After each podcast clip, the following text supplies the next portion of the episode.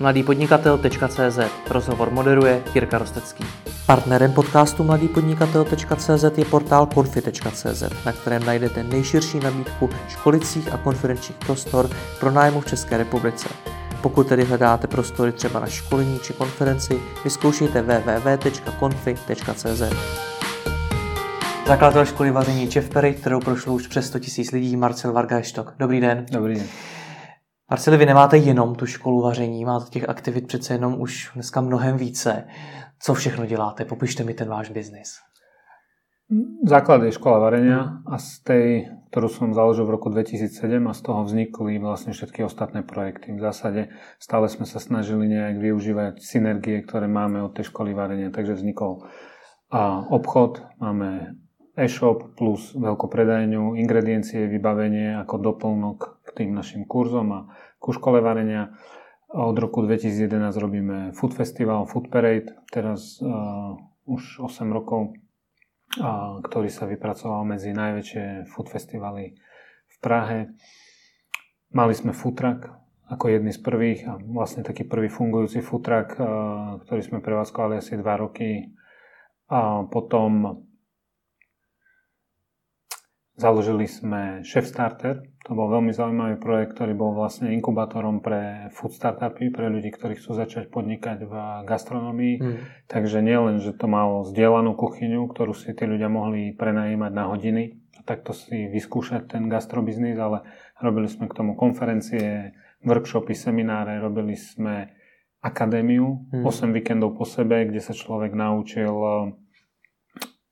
v zásade tie základy podnikania v gastronomii od biznis plánu cez hygienu, marketing, financie až na konci mal príležitosť stretnúť aj nejakých investorov, pobaviť sa s nimi, odprezentovať im hmm. nejaké tie svoje nápady. A uh, rozmýšľam, čo ešte tak robíme. Do toho vydávate řadu publikací teda? Vydali sme nejaké kuchárske knihy, popri tom sme spravili kontentové weby o, o suši, o stejkoch, o pečení, rôzne tematické gastroveby a náš najnovší projekt, na ktorom teraz ešte len robíme, je pracovný názov je Šef statek. Mm-hmm. Takže vlastne sme skúpili, kúpili sme starý statek pri Mladej Boleslavi, ktorý konvertujeme do, na školu varenia. A nebude to len škola varenia, skôr je také multifunkčné miesto, kde môžu byť semináre, konferencie, tréningy, školenia, tiskovky, všetko spojené s tým zážitkom varenia. Bude to zamerané viac na také ako keby outdoor varenie, grilovanie, barbecue, hmm. je tam piec chleba, vyrábať síry, spracovať meso. Hmm. Takže chceme posunúť tú školu varenia o krok ďalej. Je to taká, hovoríme tomu, škola varenia 2.0 a niečo nové. Lebo vlastne už za ten čas, čo to robíme, tak my chceme stále robiť to isté, ale tá inovácia je jednou z kľúčových vecí u nás hmm. v Šefperi. Takže z toho vznikajú všetky tieto projekty. Niektoré musíme potom uzatvárať, lebo zistíme, že máme toho strašne veľa, ale stále sa snažíme vytvoriť taký, ja tomu hovorím, že Šefperi má mať svoj ekosystém a vlastne využívať tie synergie. Nemalo by zmysel budovať niečo celkom iné, takto si vieme prelievať tých ľudí, crossellovať a a pomáhať si v marketingu, takže snažíme sa držať ten ekosystém a každá inovácia by mala prispievať do neho. Uh-huh. A zase nabídnout těm lidem něco dalšího. Presne tak. Je. Ideál je klasika taká tá a, mám krávy, nadojím mlieko, urobím syry, mám ešte aj predajňu, kde to predáme. Ja mám celý ten reťazec podchytený a takýto nejaký ekosystém sa snažíme budovať. Mám foodie, mhm. človeka, ktorý má rád varenie, príde na kurz, príde na festival, nakúpi si u nás a tak ďalej, že vieme ho udržet v tom našem ekosystému. Tahle myšlenka ekosystému je určitě velice zajímavá, ale měl jste ji už na začátku, nebo na začátku bylo, byla myšlenka vytvořit jenom tu školu vaření? A v žiadnom prípade.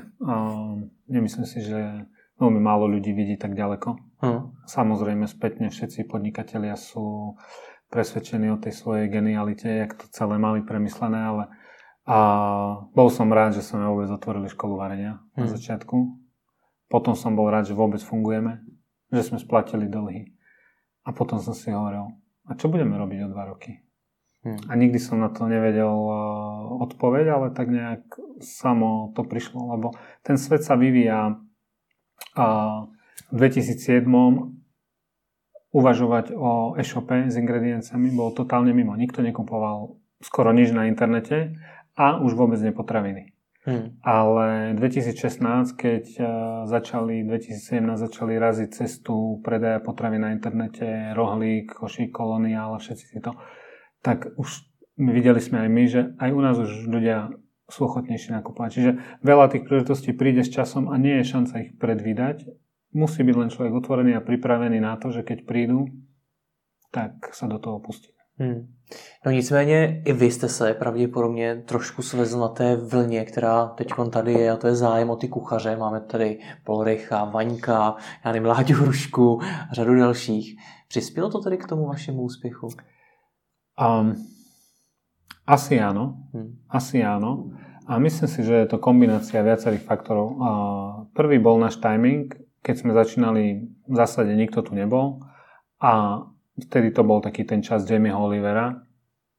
Potom tá gastronómia, myslím si, že výrazne na tom má zásluhu ekonomická situácia. Hmm. Že, že vlastne um, tak jak tí ľudia začnú cestovať, začnú chodiť niekam, sú náročnejší, tak celá tá scéna sa vyvíja a ono sa to posúva. Tí, a tí ľudia, ktorí chodia k nám, my hovoríme, že sú to aktívni ľudia, nie sú to ľudia, ktorí pozerajú pro, programy o varení v telke, ale aktívne chcú niečo zažiť. Hmm. Takže idem na dovolenku, tam niečo ochutnám, prídem naspäť, chodím do reštaurácie a poviem si, chcem viac. Chcem viac ako iba ochutnávať to sushi, idem na kurz, naučím sa to robiť. A to isté, chodím na Vietnamsku a chutí mi to, bol som vo Vietname, chcem sa posunúť ďalej. A toto tiež prispieva vlastne k tomu, aby, aby tí ľudia chodili na tie kurzy. A samozrejme aj to, že sú ochotní dať tých 2000 korún za to, že idú mm. stráviť príjemný večer. Jasně. Jak, jak to potom probíhá v praxi to přemýšlení nad tím produktem, který vy jim nabídnete? Pokud ti lidé chodí primárně za, za zážitky, když to tak nazveme, a ne za tím vařením, tak jak se to promítne do toho samotného kurzu? Začína ako celý ten produkt design a na začiatku, celkom na začiatku je najdôležitejšie a toto odlišilo šéf Perej od všetkých ostatných škôl varenia a vďaka tomu máme v podstate 60% trhu. A to je, ten dizajn toho produktu začína tým, že si povieme, kto je náš zákazník. Kto je náš zákazník a čo mu vlastne ponúkame. A od toho sa celé odvíja. Prejavuje sa to jednoducho napríklad v prostredí. Hmm. Nemáme gastro vybavenie, profesionálne vybavenie, máme domáce vybavenie. Hmm. A nemáme biele kachličky v kuchyni, ale máme farebné. Máme príjemné prostredie, ktoré je pekné pre tých ľudí aby sa cítili dobre. Lebo nie sme gastrofirma, ale sme zažitková firma. Uh-huh. A prejavuje sa to v zložení receptu. Prejavuje sa to napríklad aj v tom, že akých kuchárov my hajrujeme na, na to, aby viedli tie naše kurzy. My nehľadáme na špičkových kuchárov najlepších. Samozrejme, tí naši sú veľmi dobrí v tom, čo robia, ale sú milí, sú príjemní, dokážu sa rozprávať s ľuďmi. Do, dokážu si uvedomiť, že sú tam preto pre tých ľudí nie pre seba, aby sa ukázali, ale preto, aby tým ľuďom odovzdali, čo a chcú odovzdať to, čo, to, čo vedia. A, takže celý ten produkt vlastne vychádza z toho, kto je ten náš zákazník a podľa toho sa to celé dizajnuje a prejavuje sa to vlastne vo všetkom. V komunikácii, ako fungujeme, um, polovica nášho biznisu je, sú firmní zákazníci, kulinárske team buildingy, rôzne tiskovky, čokoľvek uh, s firemnými zákazníkmi a tam sa tiež výrazne prejavuje, ako my s nimi komunikujeme. V zásade, keď sme si robili nedávno taký prieskum s ostatnými školami varenia, my sme jediná škola varenia, ktorá vám pošle štruktúrovanú nabídku v pdf ako prílohu mailu. Ostatní všetci vám napíšu dva riadky do mailu, hotovo. Hmm. Ten korporátny zákazník očakáva výrazne niečo iné majú tú laťku nastavené s tými svojimi dodávateľmi a partnermi niekde inde a my ho poznáme a preto sa mu vieme prispôsobiť a vieme s ním pracovať. Nie? Tam sa to celé láme.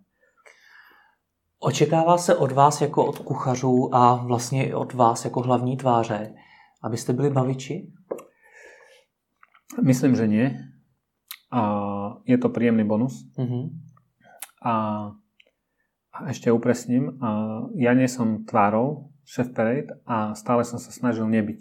Nie? Keď a, my sme stále budovali, alebo ja som sa snažil stále budovať Chef Parade ako značku, ktorá nemá tvár, alebo teda nie je spojená s, s žiadnou tvárou, že nemáme nejakého uh, známeho šéf kuchára, ktorý je predstaviteľom Chef Parade, ale Chef Parade stále malo byť ten brand, tá škola varenia, ktorá, ktorá vlastne predstavuje tie príjemné zážitky spojené s varením a, a s jedlom. Hmm. Ale nechcel som to nikdy viazať na niekoho konkrétneho, ani na seba. A proč ne? Dneska je to takový trend, mi připadá, že se řada těch kuchařů snaží profilovat a budovat si tu osobní značku. Určite áno. Prvý dôvod, taký základný bol, že ja nie som kuchár, hmm. čiže nesedelo by to, že ja sa postavím a poviem, ja som šéf pered, nie som, nie, nie som kuchár a nevedel by som v tejto oblasti za tým stať.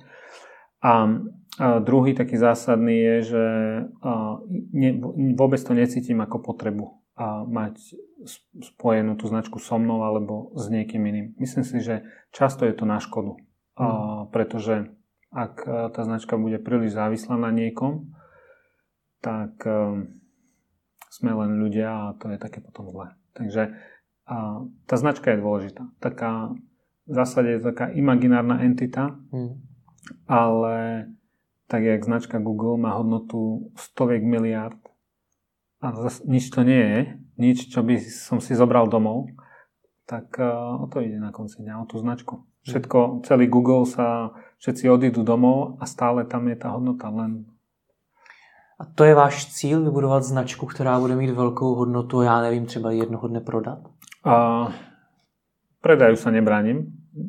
Nikdy. Stále je to iba ako a, dopyt ponuka, ale a, ne, nejde ako keby o hodnotu značky vyjadrenú v peniazoch, ale ide o to, aby tá značka bola kvalitná a mala tú hodnotu napríklad už len v tom, že keď prídeme za, za niekým a povieme, poďme urobiť spolu niečo, tak tí ľudia a tie firmy sa veľmi radi budú spájať s tou našou značkou, lebo povedia, je to skvelé sa spojiť s Chef Parade.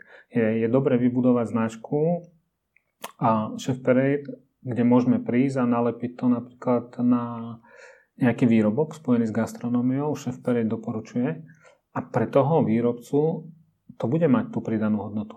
Mm. Toto je podľa mňa potom dôležité, lebo tá, tá cena alebo hodnota tej značky v peniazoch môže strašne fluktuovať.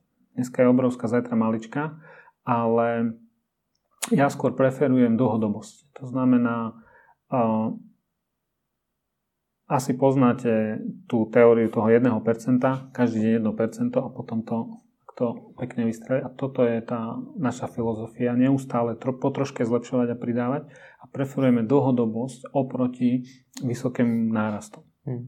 No nicméně dneska po sedmi letech už tam jste, už si můžete dovolit o něčem říct, že to doporučujete a bude to mít nějakou váhu. Ta značka už má nějakou sílu. Ale jak to bylo na začátku? Byl jste pravděpodobně no-name člověk, ještě k tomu jste ani nebyl kuchař, který zakládá školu vaření. Stále som no-name člověk. To si ale... už nemyslím, ale dobře. ale je to tak. Um, na začiatku to bolo celé iba o tom, že ja som mal vysokú mieru dôvery v ten náš produkt, v seba, že to zvládnem a potom už len ako každodenná práca a nakoniec to vypalilo dobre. Hmm. Vďaka rôznym faktorom. Ale... Co tu značku vystřelilo nejvíc? Protože třeba hodně začínajících značek se snaží spojit s nějakou větší značkou a jako získat tu kredibilitu od ní, tak jestli se třeba postupoval vy takhle nějak? Um, Keďže sme, som nemal peniaze, typický začiatok podnikania, uh, začínam v minuse. Vlastne ste měl dluhy, ste zmiňoval předtím? Samozrejme. Uh, všade. Ale uh, do dvoch rokov sme splatili. Všetky dlhy boli do dvoch rokov splatené. Prvé peniaze išli na, na splatku dlhu, takže nebolo na, na marketing.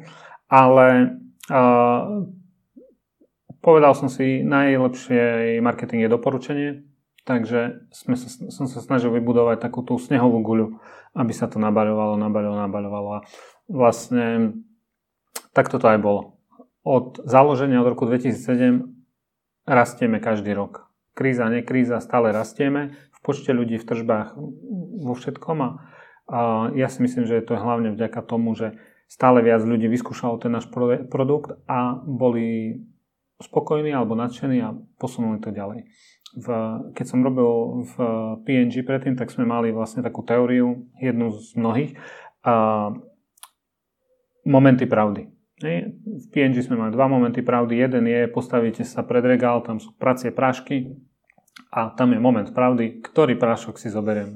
Takže v prvom momente pravdy vyhrám, zobral si spotrebiteľ ten môj prací prášok, príde domov a druhý moment pravdy je, keď vyťahne to prádlo z tej práčky, pozrie a povie, čisté, voňavé, nádhera. Vyhral som zase a je veľká pravdepodobnosť, že potom zase v tom prvom momente pravdy vyhrám. A to sme mali vlastne aj, aj, aj my stále, že keď dám do Google kurzy vážení Praha, tak tam nastane prvý moment pravdy, keď z tej ponuky, čo mi vybehne, kliknem na nás. Druhý je, prídem na ten kurz a zažijem ten náš produkt. Hmm. A to som povedal, toto musíme maximálne vyladiť, to znamená, musíme tam vyskočiť prvý, ideálne teda prvý platený, prvý zdarma a ešte aspoň dvoch, troch pod tým. Prvý moment práve vyhráme a v tom druhom musíme presvedčiť toho človeka, stalo to za to, povedz to ďalej, príď znovu. Čiže um, zamerali sme sa hlavne na produkt a na to, aby vlastne a sme cez tie doporučenia. No a teraz vlastne, keď už máme cez, viac ako 100 tisíc ľudí, ktorí u nás varili, plus e-shop, plus ostatné projekty, už tá značka trošku, tak um, nechcem povedať, že to beží automaticky, ale už teraz je to výrazne, výrazne ľahšie. Hmm. A zase sme lokálna firma, je, čo má svoje veľké plusy, veľké minusy. A veľký plus pre mňa je, a o čo som sa stále snažil, je, že keď máte školu varenia v Prahe, nepríde Amazon a neurobi si školu varenia. Čo je super. Nepríde Alibaba a neurobi školu varenia, takže vám nehrozí také tieto veci, ako že zvonku Google tiež nepríde a neurobi si školu varenia, čiže nejaký e-shop si môže hovoriť, tyjo, príde Amazon a, a z toho, ale tá škola varenia je super v tom, že je tu, na druhej strane sme lokálny biznis. Čiže ak chceme robiť s niekým, kto má hlavný záujem v Brne, nevieme spolu robiť, lebo v zásade tam sme taká ako keby hmm. uh, značka, ktorá možno o nás počuli, ale nič im to nedá, lebo aj keď urobíme súťaž o poukazy, tak nikto nepríde do Prahy na kurz. Čiže hmm. uh, tá, tá lokálnosť je aj veľký plus, aj veľký minus. No na druhou stránku máte název, který přímo vybízí k nějaké zahraniční expanzi. Áno, šéf Peredy aj v Budapešti, aj v Bratislave, no. ale uh, nikto z nás troch majiteľov a zakladateľov, ani Laci z Budapešti, ani Milan z Bratislavy, ani ja z Prahy, sme nemali ambície, že by sme vlastne spravili to chef parade, ako naškalovali to do, do iných krajín. Z toho, že máme chef parade v troch krajinách, je jasné, že ten model funguje. Hmm. Nikto to asi ani nerobí na takejto škále a v takejto veľkosti, ale nikto z nás nemá, nemá ambície to, to urobiť. Hmm. Ještě k těm momentům pravdy. 100 tisíc lidí už je opravdu velký počet. Jaké byly ty momenty pravdy u těch prvních 20, 30? No jednoduché, prvý kurz e, bolo 7 ľudí, z toho 5 mojich kamarátov a známych. a tak nejak sa to pomaličky rozbiehalo, takže a párty pre známych, pre kamošov, pošlite to ďalej, robíte niekde, dajte vedieť vo firme a tak nějak jako... Ale zajímá mě, jak jste na základě těch prvních třeba 30 vyměnil ten produkt. Nebo jestli jste to opravdu od začátku dokázal nadizajnovat tak, že to sedělo? Nie, ale nikdy to nebolo o nejakom jednom zásadnom zlepšení. Mm. Stále to bolo o ladení tých detailov, tisíc vecí, posunúť, každý niečo zlepšiť a keď človek dojde na koniec toho zoznamu, ktorý má tisíc bodov, tak sa vráti na začiatok a ide znovu. A mhm. stále, každý deň. Um, začali sme s bielými stenami, o dva mesiace, o tri mesiace sme vymaľovali. Obrovské zlepšenie. A takto postupne dokupovali sme veci, vymieniali, dávali recepty, ktoré fungovali, ktoré nefungovali. Prišla prvá firma, prvá firma prišla na team building, hovoria super, to bolo perfektné všetko, ale sme hladní. Neodhadli sme to. Ste sa nevedeli, koľko tam toho dať, tak sme povedali, aha, super. Takže už, a vtedy sa nám to nestalo, aby uh-huh. bol niekto hladný, ale nevedeli sme, lebo zase je to uh, zvláštna vec v tom, že uh, keď nie sú školy varenia, nemáte to kde odkúkať. Keď máte reštauráciu, pojete do ostatných reštaurácií, nahajrujete ľudí z tých reštaurácií, alebo sa tam zamestnáte aj to. Ale keď ste v zásade jediný, tak musíte všetko nejak tak ako keby vymyslet. Nie? A to je potom také zaujímavé. No a Ale... na základě, pardon, na základě čeho se to vymýšľa? Se vracím k tomu, že vy jste nebyl kuchař. Tak uh, mali sme už také polročné skúsenosti z Budapešti. Mm-hmm. Tak to bol, Budapešť začala skôr. Tak niečo sme už vedeli odtiaľ a zbytok bol knihy, videa, uh, cestovanie, rozmýšľanie, ostatní ľudia, ostatné obory a všetko sa tak nejak skúsilo zamiesiť a urobiť z toho ten produkt. Často to bol iba odhad toho, že čo asi môže. Teraz máme tú istú situáciu s tým našim statkom. Hmm. My nevieme. My presne nevieme, ako to bude fungovať, nevieme veľa vecí, takže my vlastne stále robíme to, že začneme a hneď na, zač- na základe akéhokoľvek feedbacku meníme veci. Všetko. Nie? Ale nečakáme nikdy, kým to bude dokonalé alebo dosť dobré, lebo nikto nám to nedokáže povedať, aké to má byť. Takže dopředu se neptáte těch lidí, co by se jim třeba líbilo? Nie. A ono to je samozrejme, keď som začínal, tak všetci, o, ideš robiť školu varenia. Všetci známi a to sa zmenia v konzultantov a každý má veľa, veľa dobrých rád a, a doporučení a každý by to vedel robiť, ale keby som, myslím, že keď som dával na všetky tie rady, tak to ne, nepôjde. Si myslím, že je dobre to počúvať, je dobre sa inšpirovať, je skvelé o tom rozprávať, človek o tom niekomu rozpráva, tak uh, dobre si štruktúruje to myslenie a nápadnú ho veci, ktoré... To, a, a dostal som aj veľa dobrých rád, ale 90% toho, čo som dostal, akože toto by si mal robiť alebo tak, tak je pre mňa nepoužiteľných. Jednoduchý príklad. A, je, vy kurzy tajskej kuchyne, mali by ste na kurze tajskej kuchyne púšťať hudbu tajsku. Mm-hmm. Aby to bol taký akože kompletný zážitok. Neviem, či už ste počúvali 4 hodiny v kuse tajský pop alebo a bez urážky k tajskej pop music, ale to ne, nezlepší to ten zážitok. Ja si myslím skôr, osobne si myslím, že ho zhorší. Aha. My máme vybranú hudbu, ktorá by sa mala hrať na kurzoch a vieme, že to je 10-15% nášho zážitku. Máme a toto by tam malo byť. Hej? A, a, čiže dávať príliš na feedback tých ľudí, ktorí na to pozerajú tak zvonku a nemajú za sebou tú skúsenosť a veľa toho premyšľania, nie je dobré. Je dobré sa tým inšpirovať, mm. ale nie, nie vždy to funguje. Hudba je 10-15%.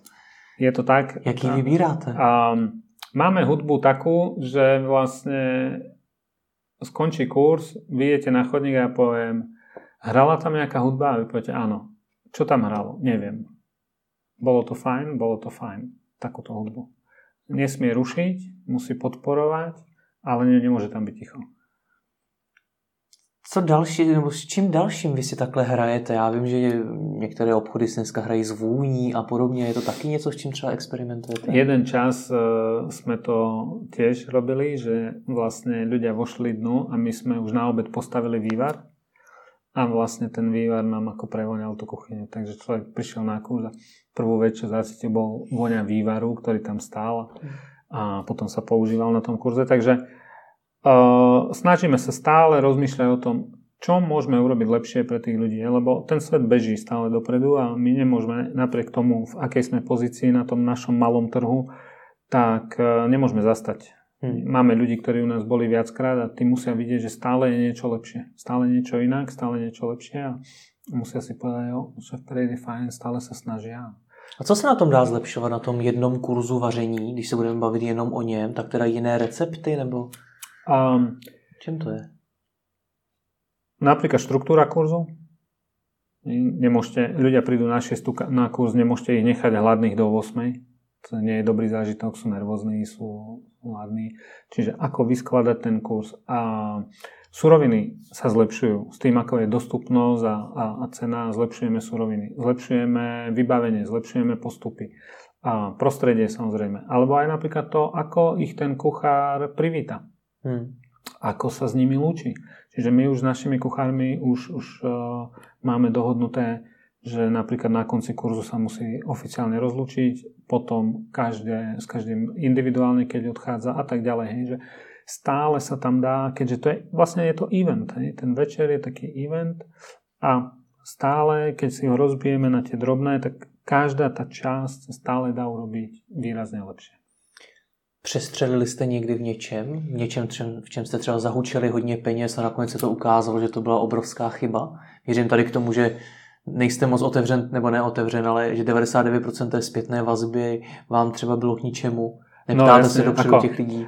Um, z toho, čo ja som uh, stratil mojimi chybami, hmm. mojimi zlými rozhodnutiami, tak z toho by žili tak uh, jedna africká vesnice tak dva roky. Je, akože strašne veľa, strašne veľa chýb, strašne veľa omylov, kopec vyhodených zbytočných peňazí. Každý deň. A co byla taková, takový největší fail? No, ťažko vybrať, ale keď si zoberiem napríklad, že za dva roky sme už, už tretíkrát prestavujeme predajňu, tak a prvé regále 600 tisíc už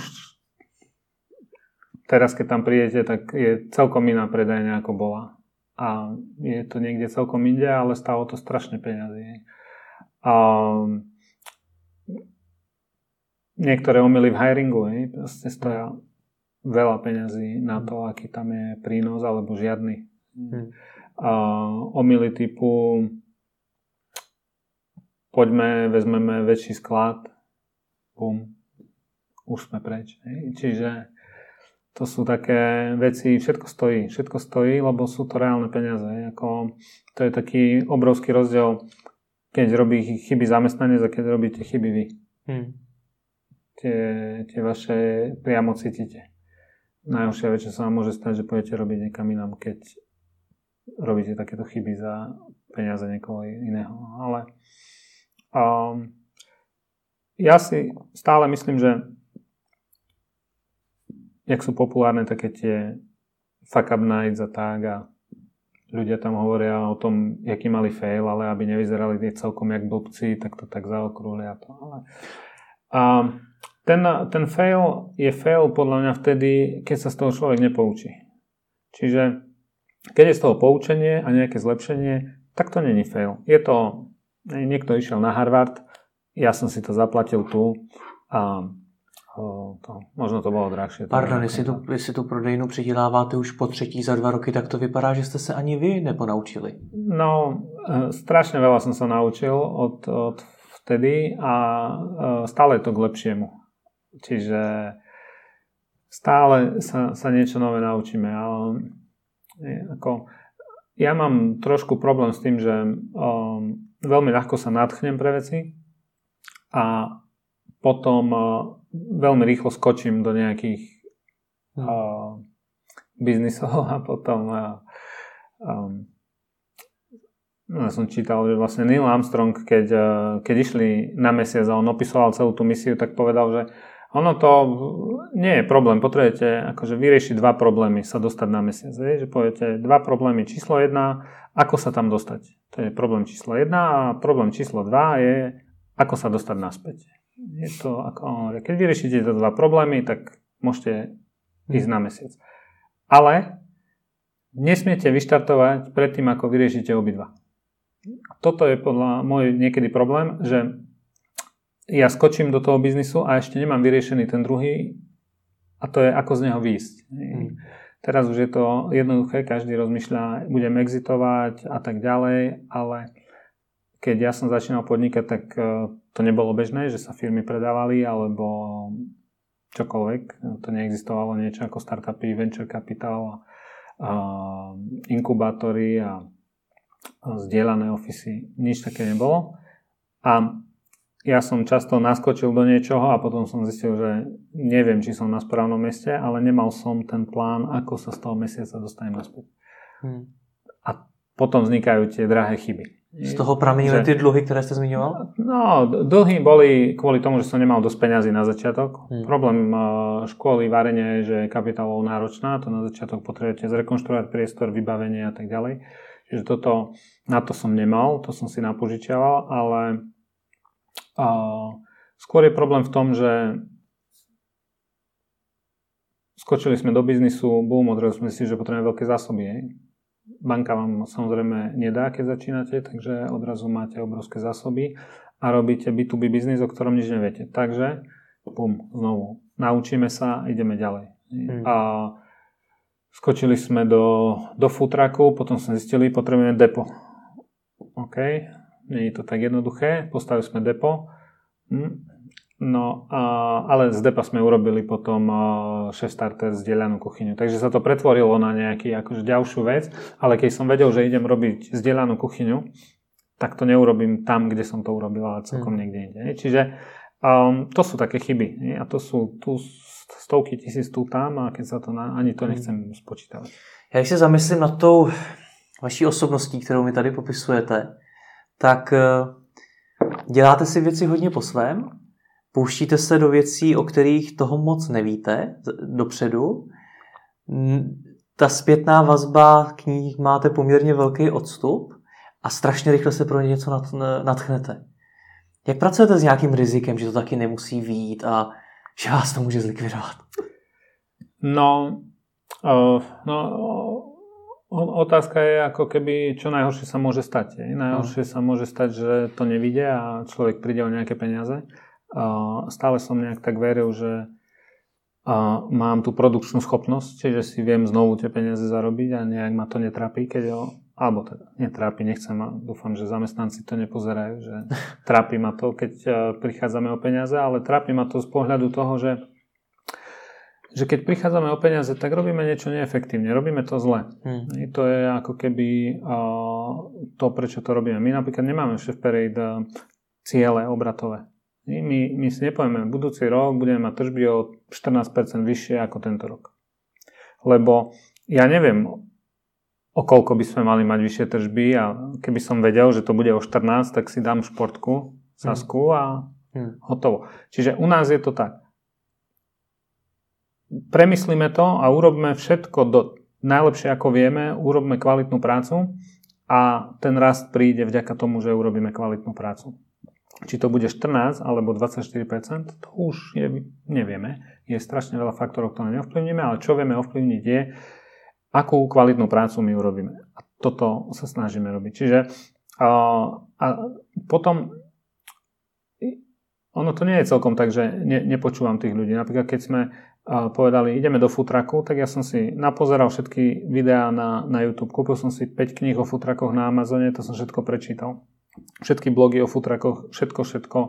Išiel som, pozrel futraky a potom s týmto všetkým sme začali. Začali sme robiť recepty, od toho sme urobili a, tú kuchyňu a tak ďalej, všetko postupne. Je, že ono to nie je tak, že hmm. ja si niečo vymyslím a teraz si za tým stojím, ale a, väčšinou ideme do biznisov, a, kde tu nikto nie je. Keď sme začínali e-commerce, tak hneď som si nechal poradiť povedz mi, jak to treba robiť, ty už to robíš. To je najjednoduchšie. Však už niekto urobil tie chyby, zaplatil za to, tak ja za to nechcem platiť znovu. Tak to, to mám veľmi rád. I ja veľmi rozlišujem medzi ľuďmi, ktorí u mňa majú tú kredibilitu na to, aby mi radili a medzi ľuďmi, ktorí nemajú tú kredibilitu. Ja často vám radia ľudia, ktorí tú kredibilitu v mojich očiach nemajú. Hmm. Teraz nechcem znieť nejako povyšenecky, ale um, keď, keď ste na vysokej škole a učí vás niekto, kto v živote nebol v praxi a napísal jedné skripta, ktoré odpísal z ďalších 50 kníh, tak nedáva to žiadny zmysel. Ale keď tam príde niekto z praxe, tak to chcete počúvať a si poviete, jo, to, mhm. čo mi ty hovoríš, to dáva zmysel a chcem to. Takže keď e, idem robiť e, e-commerce projekt, tak počúvam ľudí, ktorí už vybudovali nejaký e-commerce projekt ale keď mi nejaký známy, ktorý v živote nič neurobil, bude hovoriť, ako to nám robí, tak... Hmm. Jak to probíhalo rozjezd toho e-commerce projektu? Bavíme se tady asi primárně o vašem e-shopu? Uh, jo, mali sme ešte nejaké ďalšie projekty, ale to ani nebudem spomínať, e, nech tu nesedíme celý deň, ale áno, hlavne to bol ten e-shop a zase mali sme uh, zlý koncept, takže sme to skrepovali celú, celú investíciu a začali znovu a znovu a stále to ladíme, stále sa učíme, lebo ono to tak nejak vychádzalo stále z toho, čo sme robili. Um, dovážali sme veci do školy varenia z Itálie, z Francie, potom sme si povedali, jo, tak keď už to dovážame, tak poďme to aj predávať. Tak sme to predávali zase ako kamenná predajňa. Potom, tak už začínajú tie shopy, poďme aj my a niečo urobiť, ale chceme, aby to ľudia kupovali vo väčšom a rôzne, rôzne slepé uličky sme si prešli. Potom sme povedali, um, prišli sme na to, že nemá zmysel mať dodávateľa v UK.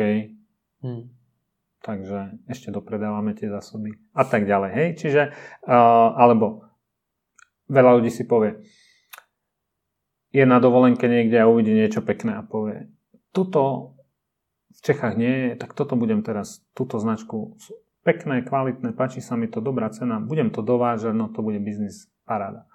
Ale ono to tak nie je. Hmm. Ono to tak nie je, lebo potom zistí, že tú značku nikto nehľadá a nikto ju nepozná, nikto, prečo by ju mal niekto kúpiť. A už začína sa dostávať do bodu, keď povie, aha, ten výrobca mu tiež nedá podporu, lebo hmm. nemá, nemá dôvod, keďže nemá nič za sebou. Takže potom sa to začne takto, človek na to začne prichádzať a to sú také omily, ktoré som urobila ja a myslím si, že aj veľa iných ľudí. A typická reštaurácia. Chodím do reštaurácie, páči sa mi to, nič o tom neviem, ale myslím si, že je to ľahké, idem urobiť reštauráciu. Takže pro vás z hlediska toho e-commerce nebylo nejtěžší vyvinout ten e-shop, spustit ten web, ale do, na, nebo vybrat ty produkty, které vůbec budete prodávat? Z časti. Dvakrát sme vyvíjali e-shop a potom sme to skrepovali a fungujeme na krabicovom riešení a sme, sme vysmiatí z toho, je to super. Hmm. Funguje nám to veľmi dobre Nemyslím si, že, že kľúčom na, na ten začiatok je mať najlepšie shop, ale áno, ten obsah toho, ten bol najdôležitejší. Hmm. Takže keď sa pozriem na to, čo sme mali na začiatku a čo máme teraz, tak to, čo, má, čo sme mali vtedy, tak už nemáme. Hmm. Sme niekde celkom inde. Napríklad sme začínali čist ako food uh, ingrediencie, azijské, Itálie, Francie a tak. A teraz vlastne ingrediencie tvoria 30% celkového obratu. Hmm. Takže už sme sa posunuli výrazne do, do non-foodu. Ten food sme veľmi previedili a zase jedna z vecí, ktorú si myslím, že ľudia podceňujú, je komplexita biznisu. A na to si dávame veľký pozor. Takže Co to znamená komplexita? Komplexita e, pre mňa znamená zložitosť. Čím jednoduchšie, tým lepšie. A, a komplexitu my sme stále minimalizovali napríklad tým, že sme nikdy neboli v čerstvých potravinách. Hmm. Čerstvé je problém. Ťažké na skladovanie logistika. Čiže skladovanie logistika, expirácia, my sme boli v trvanlivých. Ale potom, keď si porovnám zase už aj trvanlivé versus uh, panvičky a nože, tak zase vyhrávajú panvičky nože. Nie? A teraz ako keby, koľko chcem mať dodávateľov. Nie? Chcem mať na uh, škole varenia, komplexita školy varenia. Chcem mať e, mliekara, ktorý mi nosí mlieko, chcem mať žezníka, ktorý mi nosí meso, chcem mať vinára, ktorý mi nosí, chcem mať hej, a 16 dodávateľov. Nie, ideálne budem mať jedného, ktorý mi dá všetko. Uh, volám jednému človeku, mám jeden závoz, mám jednu faktúru a tak ďalej. Hej, že vlastne keď zredukujem tú komplexitu, ono sa to nezdá. Hej. Človek začína otvorí si čokoľvek, príde borec z nápojovej firmy, natlačí mu 16 druhov džusov. Čo to znamená? Keď mám mať z každého dve prepravky, mám 32 prepraviek, dojde mi ananasovo-mangový a už musím robiť objednávku a je to hm. brutálne komplexné a to sú iba džusy, ktoré na môj biznis majú tak malý vplyv. Čiže keď je človek trošku chytrý, tak o chvíľu pochopí, že potrebuje pomarančový, jablkový a možno jahodový, keď mu tam chodia deti, hotovo. Čiže ta komplexita je strašně důležitá. Není to současně i riziko mít jenom jednoho dodavatele, protože přece jenom jste závislí na podmínkách od jednoho dodavatele, které se můžou změnit? Strašně je jednoduché meniť, takže nie sme také, ako tá závislosť tam nevzniká. Mm. Čiže mne keď vypadne dodávateľ potravín, čo sa nestane, ale keby, tak skočím do Billy a dokúpim si to na ten kurz. Mm. A čiže e, tam to nevzniká. Tá, ale, ale pre mňa a náš biznis model v tom, ako my fungujeme, je založený na tom, že musíme byť čo najefektívnejší. Sme jedni z, z najlasnejších škôl varenia v Prahe a myslím si, že poskytujeme akože pomerce na výkon obrovskú hodnotu, ale je to vďaka tomu, že dokážeme efektívne fungovať. Hmm. Um, čiže uh, tam ten jeden dodávateľ, alebo čo najmenej dodávateľov je pre mňa kľúčových. Hmm. Len nemá zmysel mať 10 dodávateľov, 10 faktúr, 10 krát niekomu musím volať, 10 krát príjmam, stále je to ako keby hmm. človek sa tým zabije a môj biznis není akože riešiť dodávateľov, môj hmm. biznis je niekde celkom inde, takže... A to mi řekněte, kde teda? V tom všem? V budovaní a, nášho produktu a značky. To je to, čo si myslím, že je, je moja úloha, ako keby držať to, aby sa nám to nerozpadlo a aby to nešlo zlým smerom. Hmm. Aby sa to neposúvalo niekde, kde by to nemalo byť. Ještě mi řekněte o tom ekosystému. Vy jste z té školy vaření postupně vybudoval celý ten ekosystém, který jste představoval na začátku. Jak probíhá to hledání nebo nalezání nových konceptů, nových produktů, které spustíte, vůbec zvažování, jestli tenhle ten nápad není blbost, jestli do něj opravdu půjdete, jaký je v tom potenciál? A jestli to bude efektivní, o čem vy tady mluvíte? No, zväčša je to založené na mojej genialite podnikateľskej. A nemám na to žiadny proces ani v zásade, ono to tak nejak vznikne samo. Takže vás napadlo vydat, já nevím, to je tu kucharskou knížku? A má to, má to viacero... Ne, neviem nájsť ako keby niečo, čo by som vám teraz povedal. Mm. Proste ten, to fungovanie toho, ten život, tí ľudia, média, všetko niečo prinesie. A ono sa to tak nejak poskladá a ja si myslím, že moja výhoda je, že ja nasávam strašne veľa informácií a oni tak nejak bublajú, bublajú a niečo z toho stále vyjde. To, či to bude dobré alebo zlé, to sú také pravdepodobnosti. Hmm. Čiže často skúšame urobiť niečo v menšom, ide, skúsme viac, alebo rôzne spolupráce, tak poďme, začneme s niečím jednoduchým a keď si sadneme, tak do, urobíme toho viacej.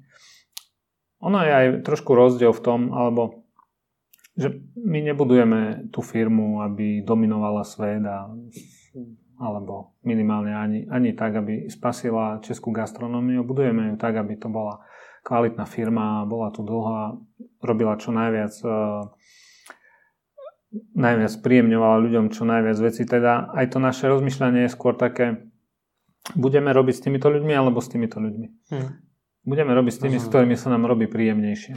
Hmm. Nie s tými, ktorí majú väčšie budžety alebo to, ale s tými, ktorými sa nám robí príjemnejšie a máme pocit, že si vieme pridať lepšiu hodnotu. Čiže ono sa to potom prenáša do, do všetkého, čo robíme. Jste popsal spoustu věcí, které děláte dobře. Co děláte blbě? Co dneska vidíte jako slabinu vašeho biznisu? V čem se potřebujete zlepšit? Um, jednoznačne v marketingu. Uh-huh. To znamená od online marketingu, ktorý sme dosť uh, flákali v posledných rokoch, SEO, UX webu, a PPC, remarketing, všetko, všetko, čo si spomeniete v rámci marketingu, máme obrovské príležitosti na zlepšenie.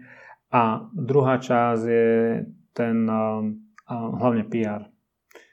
Um, nie, myslím si, že uh, je veľa ľudí, um, ktorí majú slabý, slabý alebo žiadny produkt, ale vedia z toho urobiť tak obrovskú, obrovskú vec. To je pravda. Sú ľudia, ktorí akože majú tržby, ktoré sú ako desatina našich tržieb, ale vyzerajú, že uh, už si idú kúpiť zajtra celú zemegulu a, a toto nám trošku chýba. To je ve všech oborech, ale to znamená. A, a ja to myslím všeobecne, no. lebo v tých škôl varenia nie je veľmi veľa, je to taký akože kľudný rybníček, mm. takže ale toto nám trochu chýba. Um, sme to trošku, a to, to je asi drajvané mnou, ja som taký ako keby, nechcem povedať staromodný v tomto, ale zameriavame sa na obsah, nie na formu, ale nie je to dobré pre biznis. Takže už teraz, tento rok po 11 rokoch fungovania sme už začali seriózne robiť s PR agentúrou na PR našom šéf Pereira, začali sme niečo aktívne, štrukturovane robiť.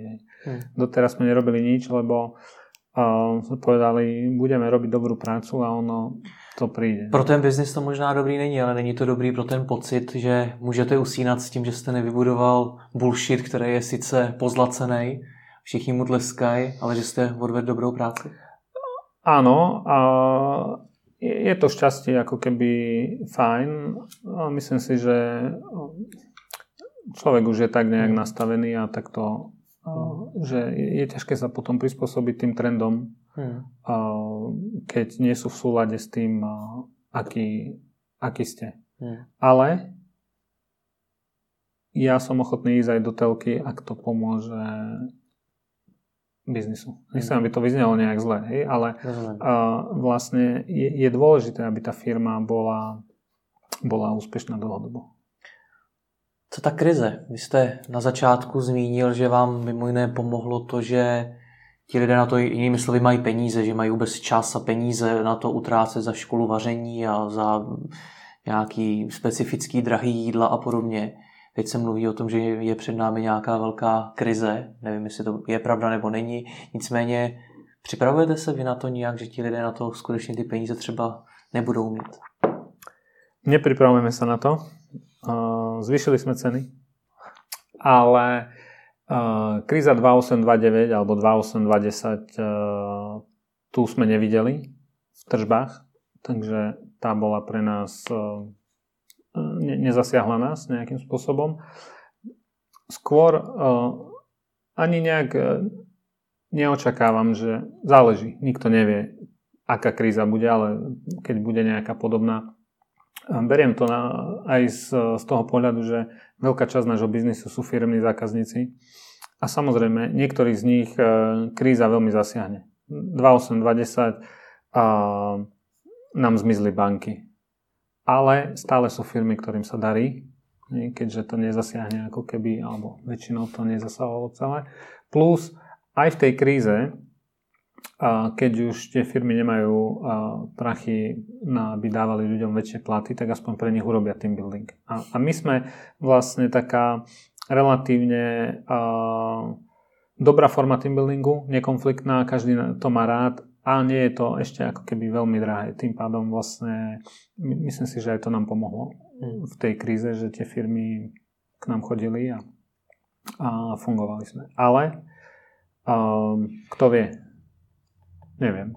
Um, ja si myslím, že to, že príliš nepriberieme, budeme efektívni, a tak nás nejak nám pomôže. Tak uvidíme. Moc vám děkuji za no. rozhovor. Ať se vám daří.